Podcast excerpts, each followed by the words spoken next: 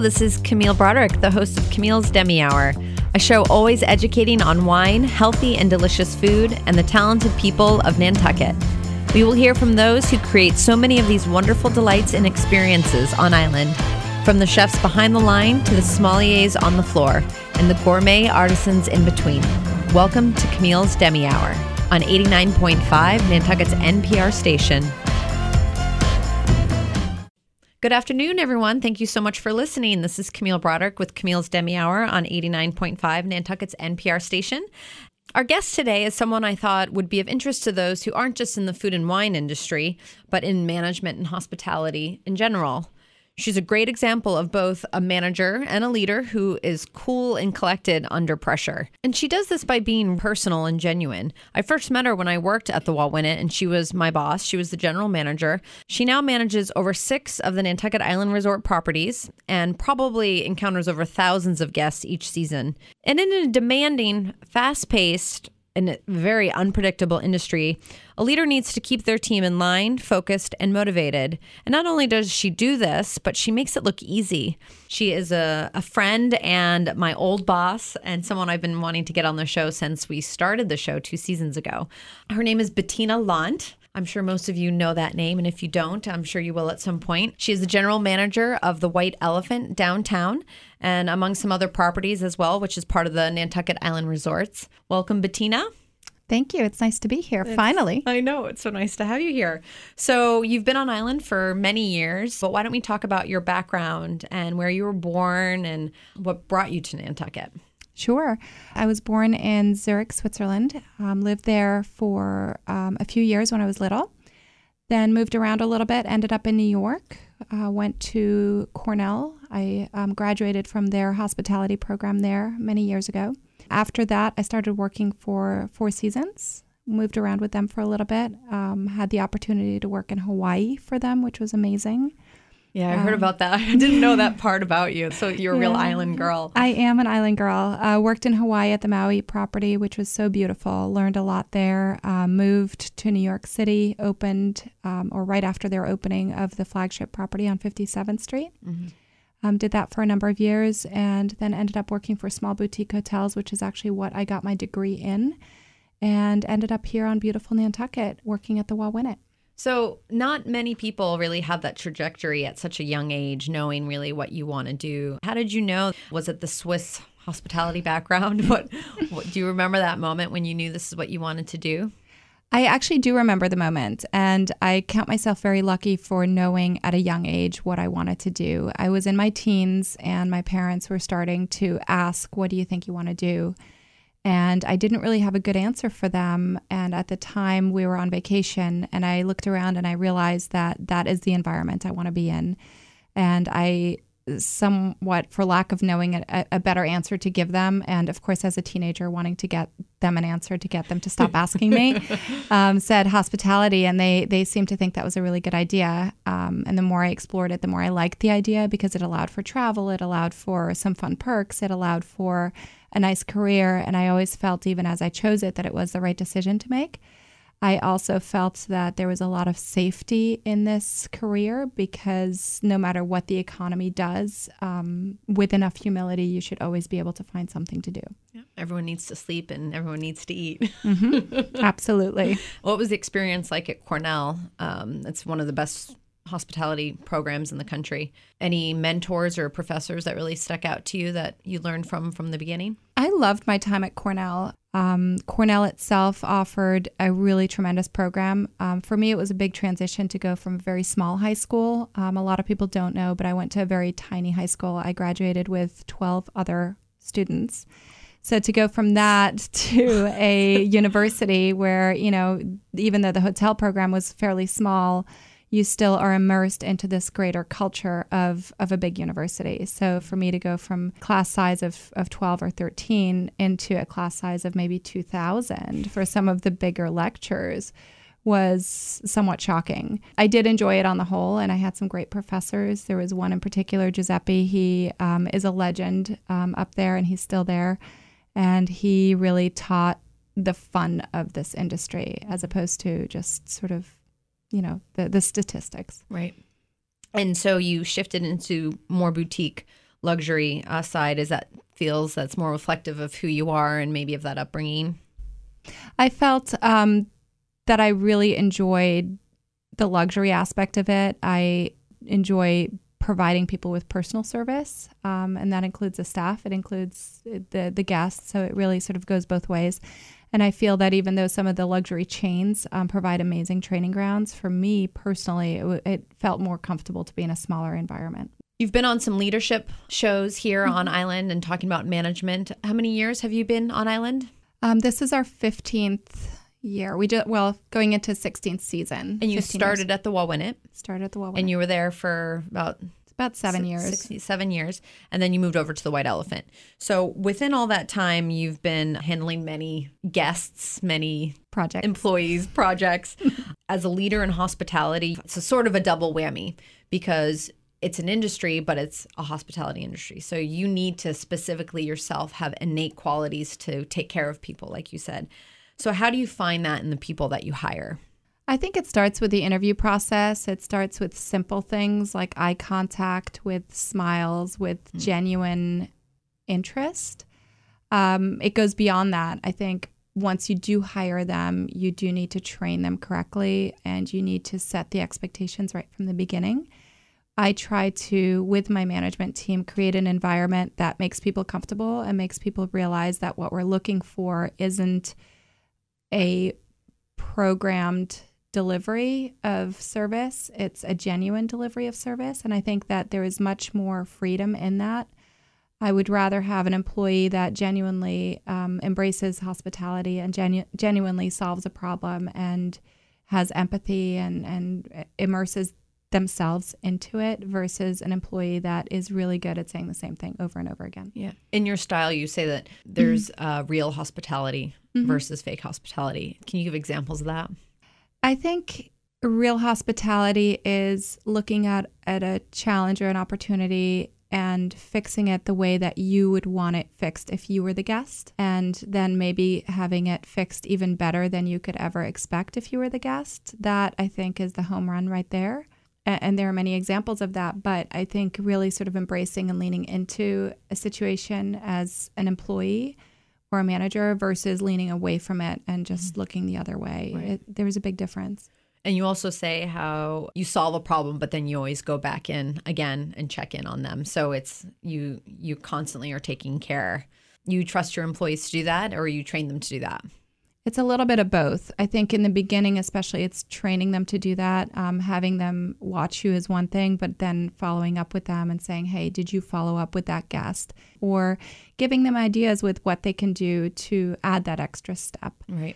And then en- encouraging them to continue to do that with other situations that arise. It's it's not not always intuitive for employees to do that. I think they tend to be just so happy that the problem is solved. Right. Um, but then really going back in there and reminding them you have one more job to do, which is to really, really, really make sure that's done. So, as a woman, I have had some great bosses and some horrible bosses.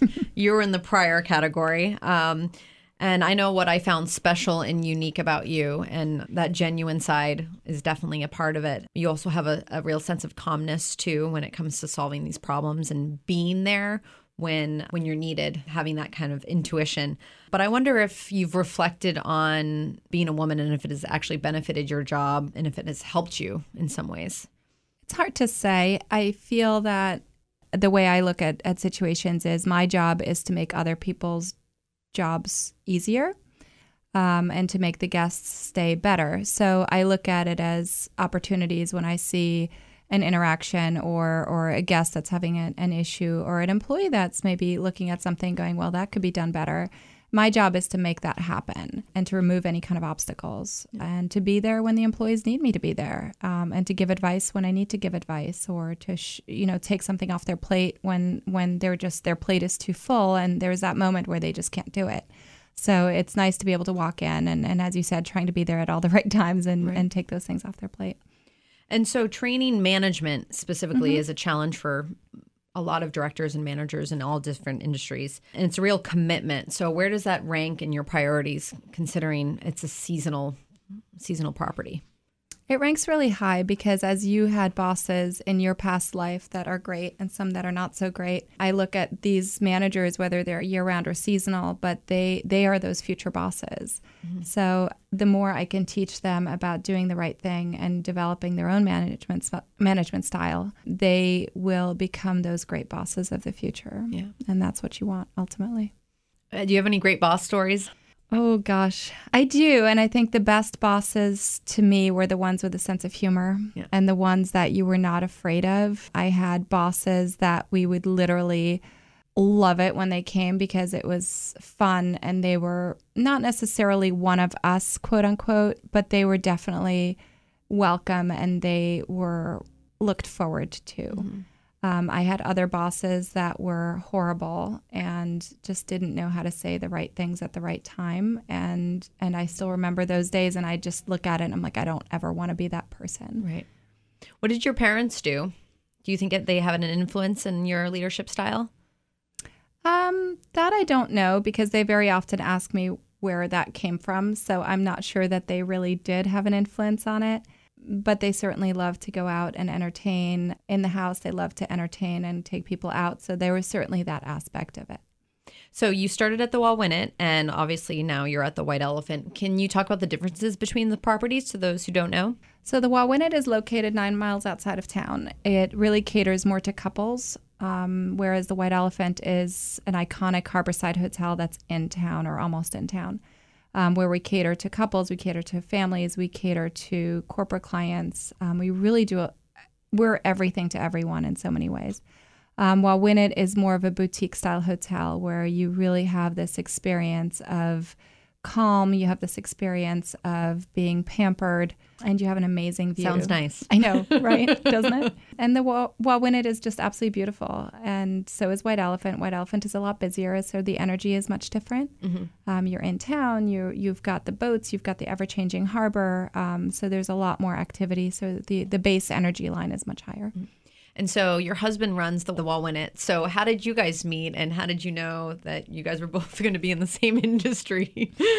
Uh, we met in Hawaii. Um, we actually met on um, a blind date. And we moved to New York together, where he started um, working in the, the front line of, of hotels as well. So he started at the Waldorf Astoria. And we ended up just being able to work together, which is kind of unique. A lot of couples can't do that.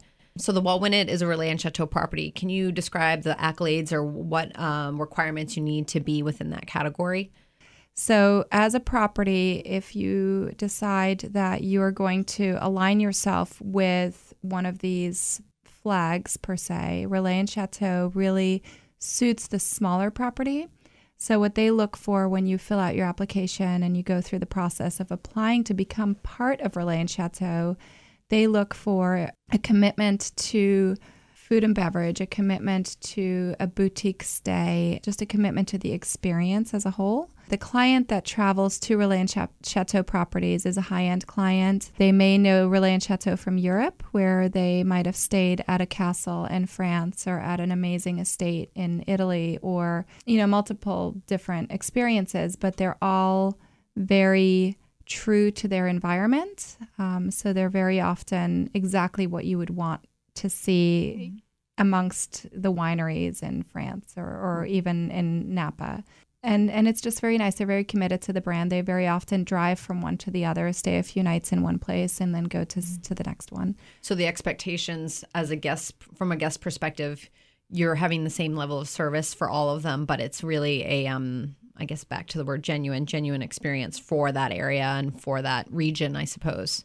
Absolutely. So they can be very different one to the next, and that is part of what's expected, mm-hmm. but they should reflect the authenticity of its location. And they should also be small. So you will not generally find any Relais and Chateaux that's over 100 rooms, I think is their magic number. And so, you liking the luxury boutique hotels, but now being at the White Elephant, what differences are you experiencing and what do you like being downtown? I love downtown. I was nervous about it at first, and that's a true statement. Going from Wauwinet, where, you know, everything had such a great flow um, to the White Elephant, which is such an iconic property and has such high expectations of the entire community.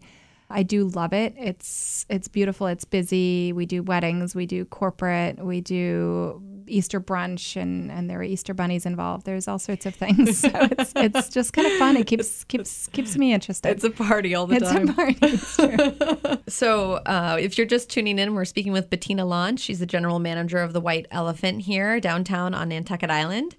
And being a manager, you've been here for 15 years and working with a lot of people who live here year round as well. And you are a year rounder and have children here. And how do you separate yourself from work? There's a lot of things that float into work, and even with your employees, and um, a lot of things are out in the open. So, how do you maintain that privacy? I think it's a really good point. And living in a small community, whether it's here or probably anywhere, there really isn't much of an anonymity factor. So you have this ebb and flow of your professional life and your personal life that automatically is part of your lifestyle. And that's why we choose a small community because it is so protected and, and it, it's it's amazing. And the, the community support is really unprecedented. I've never seen anything quite like this, although it probably exists elsewhere. But for me, this is a first to live in such a small, caring community. And I do think that you have to keep in mind that no matter whether you are at work or at home or at the supermarket or anywhere else or at school, you're going to interact with with people that know what you do or, or are part of that on some level. So, you know, I try to keep a professional composure and and the authenticity I think speaks to that and mm. and you just make it work. And with managing people, is it cha- mm-hmm. more challenging on that level if their personal life can affect their their professional life? I think that's the case no matter where you go. that's true. That's true. Especially in that industry, right? oh my gosh, yes. Um, well, let's talk about you and your experiences outside of work because what you see and how you live affects how you work and your professionalism and what inspires you. So, what positives and negatives in life, how do those moments in life give you perspective as a leader? I think a lot of that has to do just with working with people, letting them be part of your work family. And now that we have two kids, the idea of family and how you treat others and, and how you interact with other people, I think really has proven that being authentic and being real and looking at other people, how do they feel? And how do I change what I do to make them happier? Um, as you look at your kids or as you look at your employees, it's all part of the same mindset. And you like to travel and experience things on the off season. Uh, any uh, fun stories or favorite dining experiences you've had that have kind of bring you back fresh and new for the season? That's a really good question. We just recently um, traveled to Europe over Christmas. Um, we also try to go to Florida, like most of Nantucket, probably for a couple of weeks every winter to enjoy the sunshine. And we do that. We have family down there because you don't get to see it when, when you're we here. Don't. We really don't. It's so it's so unfortunate, but it is part of living here and being yeah. busy in the summer. Um, we also got to spend two days in Cuba, um, which was on my husband Eric's um, list of places that he really wanted to go, and he's been wanting to go for a long time. So we finally did it this year, and that was really fun. We went to Havana, spent two nights there. And how and, was that experience being at the cusp of hospitality shifting to a more global market? What was it like? It was interesting. It was definitely um, beautiful. The architecture is amazing. The genuine um, hospitality that you find down there from anyone is unbelievable. They're so kind. I think that they have a long way to go from an inf- infrastructure standpoint. It's it's very very much like a third world country in some ways. So even though you can pick a luxury hotel, you walk outside your door and you still are confronted with things that are not so nice. Yeah. However, there's a lot of potential. The place is beautiful. The people are absolutely lovely. I think that it's not going to be for everyone just yet. You know, as an American, your cell phones are not going to work, your credit cards are not going to work, there's not going to be a lot of Wi Fi. So, all of our favorite things are not there yet. um, but I think it is coming, and it's certainly a bit of an adventure. Mm-hmm. And I think that now is a time to see it if you want to see what it was like. And what about any food experiences? Are there some favorite cuisines that you love right now or um, a country you're obsessed with? We are really open to just about anything. Um, we do like to explore the food that is is local. As I said, we were in Cuba, and the concierge recommended a uh, Italian restaurant, and and it just didn't quite fit. Um, so not to say anything beyond that. But I think um, when when in Rome, you you do want to experience the local food and the freshness and all the the sort of more inspired local things. So Right. we try to look for those, and it, it doesn't have to be fancy. And in many cases, we probably prefer it not to be. And so, how have the guests and their behavior changed over the years uh, as you've worked here on Nantucket? I feel that guests are really traveling more and more with multiple generations. So, as far as the leisure guest goes, you'll very often see that they're traveling with their children, they're traveling with their parents. And then that creates, in and of itself, sort of an opportunity to really get involved and make sure that that dynamic works well for them mm-hmm. and that they're able to really spend that precious time together without worrying about a lot of things. And what about their dietary habits and what they're looking for in regards to food and drink? I think they're looking to have their dietary needs, which are becoming a little bit more complicated. I think they're somewhere between being true allergies or, or just dietary choices that are based on health choices.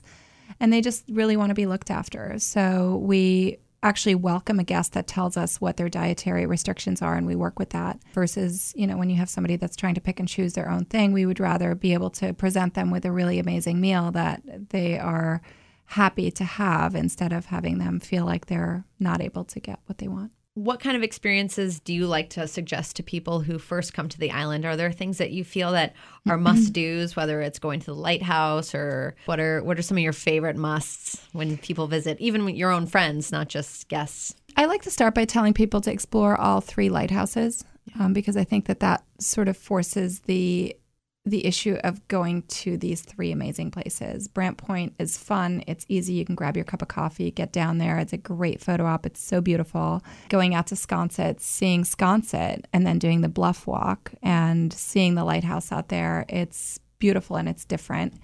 And then the adventure of Great Point. Not a lot of people do it. And I think that they should. It's so stunning out there with the seals, and you grab your lunch and you go. So to see people explore all these three points is a great starting point, I think. Ge- geographically, it's a good it's a good touchstone for the island too. Absolutely. Get out there. You've said before that you set goals for yourself every year, both personally and professionally. So, what are some things that you really want to achieve at the property this year? Last November, um, we brought our new ballroom online, which is over at the White Elephant Village. So, our common goal this year is to really have not only the community see it and make sure that they know where it is and that it exists, but to really start getting people to enjoy that product because it's allowing us to open up more availability for weddings. It's allowing us to um, accommodate groups that come in the spring and fall when the island really needs that business and needs those people in the dining rooms and needs those people in the shops. It's great. More parties. Yay! So again, thanks Bettina so much for joining us. We were speaking with Bettina Landt, the general manager of the White Elephant. It's been a pleasure to have you today. Thank you everyone again for listening. This is Camille Broderick with Camille's Demi Hour on Nantucket's NPR station. Please tune in every Saturday and Sunday at 1:30. Cheers.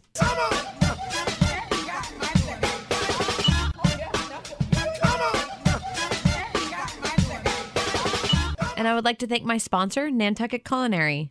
Food is love, food is learning, food is fun. Welcome to Nantucket Culinary, a home for sharing, celebrating, and conserving the island's unique heritage. Events, dinners, and classes. Come join us downtown at 22 Federal Street on the corner of Broad and Federal. Come on!